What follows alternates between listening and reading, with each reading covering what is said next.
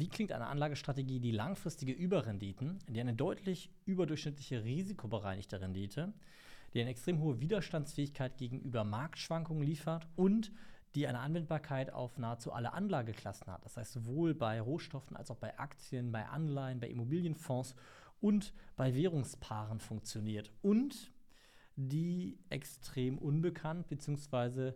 vom breiten Markt ungenutzt ist. Moin, mein Name ist Nils Steinkopf. Herzlich willkommen zu einer neuen Folge. Und in dieser Folge möchte ich mit dir über einen, ähm, ja, eine Anlagestrategie bzw. einen Ansatz für eine Anlagestrategie sprechen, ähm, bei dem ich mich auf eine Arbeit von Pim van Vliet berufe, nämlich die Arbeit Global Factor äh, Premiums, eine Arbeit, in der über 200 Jahre Historie in vier Anlageklassen und über 68 Märkten betrachtet wird.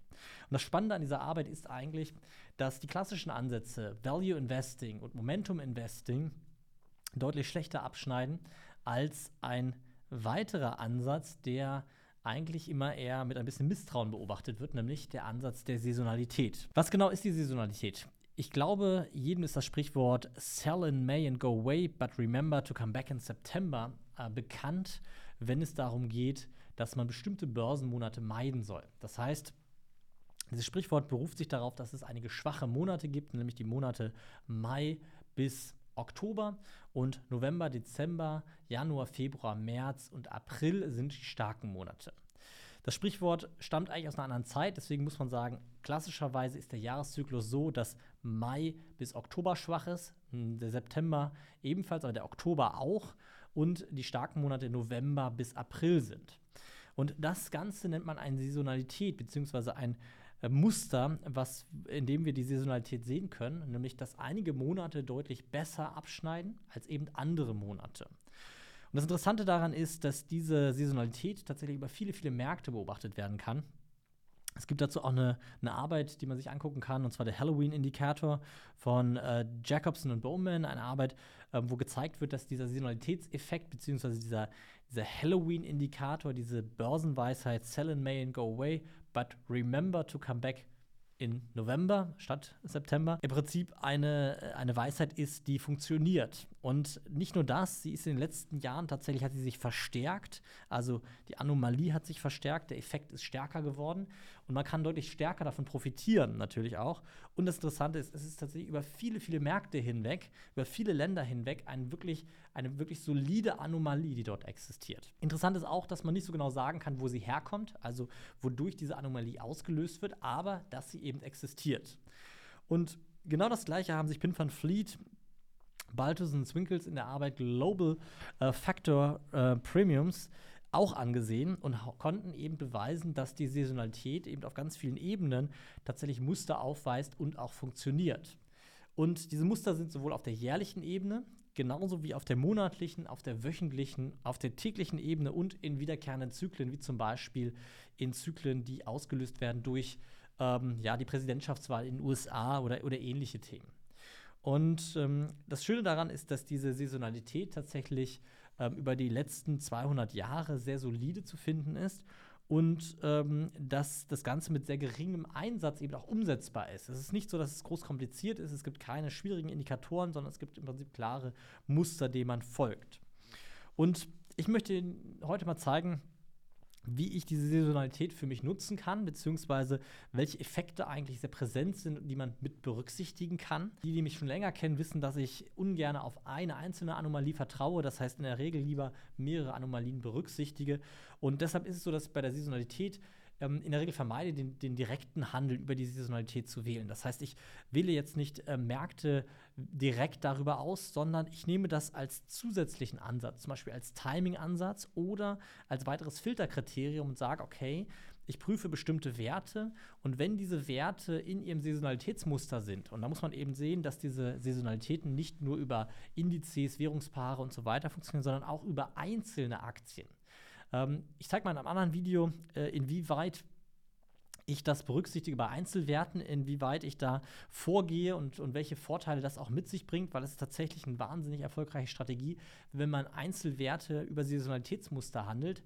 Ähm, wie gesagt, ohne dass man groß erklären kann, woher der Effekt kommt, ist das ein Vorgehen, was tatsächlich sehr erfolgreich sein kann. Das werde ich aber im gesonderten Video erzählen.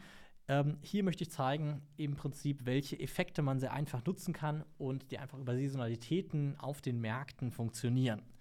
Und ich fange mal mit dem äh, Turn of Market oder Turn of Month äh, Effekt an. Der Turn of Month Effekt ist ein Effekt, bei dem man ähm, im Prinzip immer zum Monatswechsel investiert ist. Und das ist super interessant, weil wenn wir den SP 500 angucken, dann haben wir im, ähm, in dem Zeitraum vom 26. bis zum 5. eines äh, jeden Folgemonats eine durchschnittliche Rendite von 7,6 Prozent pro Jahr, also annualisiert während wir in den restlichen Phasen nur eine Rendite von minus 1,7 Prozent haben. Ne, das Ganze betrachtet seit 1927. Das heißt, man kann sehr schön sehen, wie dieser Effekt ist. Wenn man das Ganze inklusive Dividenden betrachtet, wird das Ganze ähm, natürlich ein bisschen weniger, also weniger stark, ein bisschen schwächer als Effekt. Dennoch bleibt er existent. Und das Spannende daran ist, dass dieser Effekt nicht nur in USA sichtbar ist, sondern auch in vielen anderen Ländern. Also in elf Ländern, unter anderem Kanada, China, Frankreich, Deutschland und etlichen weiteren und es ein wirklich sehr nachhaltiger Effekt ist, der mit einer gewissen ähm, Präzision auch funktioniert. Das heißt, es ist nicht nur durch wenige Ausnahmen so gekommen, sondern er ist wirklich wiederkehrend und äh, das seit vielen Jahren. Spannend daran ist auch, dass dieser Effekt, der auf Monatsebene existiert, genauso auf Wochenebene existiert. Das heißt, es gibt gewisse Wochentage, die stärker sind als andere. In der Regel ist so, dass Dienstag bis Donnerstag stärker sind und Freitag bis Montag schwächer sind. Ähm, es gibt da natürlich, das gilt für die Aktienmärkte, es gibt natürlich auch für die Rohstoffmärkte da gewisse Zyklen. Ähm, das muss man sich aber dann im Großen und Ganzen ähm, genauer angucken. Was man im Prinzip machen kann, ist, man kann sagen, okay, man handelt lieber am Montag und ähm, verkauft das Ganze dann eben gegebenenfalls an einem Donnerstag und, und dadurch kann man natürlich auch solche Wochentrends aushandeln. Das heißt, wenn man irgendwie eine Routine hat, eine Handelsroutine, macht es Sinn, diese Handelsroutine für den Einkauf eher auf den Montag zu legen als das Ganze eben auf einen, auf einen Mittwoch oder Donnerstag zu legen, wo ähm, man eine gewisse Performance einfach schon gesehen hat. Ne? Ähm, interessanterweise ist das Ganze auch innertäglich zu finden. Ähm, man sollte innertäglich immer die erste halbe Stunde bis Stunde der, der Markt nach der Markteröffnung vermeiden. Das heißt, die erste halbe Stunde bzw. Stunde, ähm, wenn der amerikanische Markt aufmacht, genauso wie wenn der, ähm, die europäischen Märkte aufmachen, sind im Prinzip, sagen wir mal, schwierige Zeiten. Äh, einerseits ähm, ist häufig das Handelsvolumen ähm, recht hoch, weil wir Transaktionen haben, die irgendwie schon ausge, äh, also aufgegeben worden, aber erst dann zur Eröffnung im Prinzip ausgeführt werden. Und diese, äh, diese Transaktionen, die sind natürlich Transaktionen, die äh, Bewegung in den Markt bringen. Und diese Bewegung ist nicht unbedingt immer zum Vorteil. Außerdem gibt es auch innertäglich einen Effekt. Und zwar ist es so, dass die erste Stunde nach Markteröffnung eine Stunde ist, in der man äh, in der Regel keine besonders gute Performance hat, beziehungsweise extrem viel Volatilität, das heißt viel Schwankung. Und dementsprechend sollte man die erste Stunde nach Eröffnung eigentlich meiden, und in der ersten Stunde nach Eröffnung, egal ob das in den USA oder in Europa ist, nicht investieren, sondern eine Stunde abwarten, wenn die Märkte eröffnet haben und dann investieren. Im Großen und Ganzen ist das ganze Thema Saisonalität natürlich ein Thema, wie gesagt, dass man direkt handeln kann, ähm, aber ich nutze es lieber als, als Timing-Funktion. Ich habe gewisse Werte und schaue mir dann an, welche bestimmte saisonale Muster haben, die ich dann auch für mich nutzen kann zusätzlich oder nutze es als zusätzlichen Filter, dass ich bestimmte Werte aussortiere, weil sie ein negatives saisonales Muster aufweisen. Ich möchte an der Stelle noch mal ganz kurz darauf eingehen, was für Gründe es dafür geben kann. Und Gründe sind zum Beispiel, ähm, die in der wissenschaftlichen Welt als Theorie aufgestellt worden sind, zum Beispiel das Wetter. Man merkt, dass diese Effekte tatsächlich in der westlichen Welt, in der Welt, wo der Winter härter ist, beziehungsweise ausgeprägter ist, der Effekt auch stärker ist. Das heißt, es kann gewisse Gründe haben, die durch das Wetter ausgelöst werden. Außerdem können es natürlich steuerliche Themen sein. Steuern werden eben sehr zyklisch ausgelöst. Ähm, es gibt einen Zeitpunkt, wann die Steuererklärungen abgegeben werden müssen und wann die Steuern gezahlt werden müssen. Und auch das kann natürlich zu Verkäufen und Käufen führen. Ähm, und dementsprechend ist die Steuer vielleicht auch ein Grund dafür. Ähm, es gibt auch weitere Themen, zum Beispiel Window Dressing. Was ist, wenn zum Beispiel Unternehmen versuchen, vor bestimmten Quartalzahlen besonders gut auszusehen? Ähm, es gibt das Thema, dass man die Emotionen vielleicht in den Menschen hat, wie zum Beispiel Weihnachtsemotionen, Urlaubsemotionen, die ähm, für oder wider einer äh, Entwicklung sind. Und ähm, natürlich ist auch der Geldfluss spielt auch eine Rolle. Ne? Wann fließt das Geld wohin und löst das vielleicht ähm, Kauf- oder Verkaufbewegungen aus? 100% weiß man es nicht.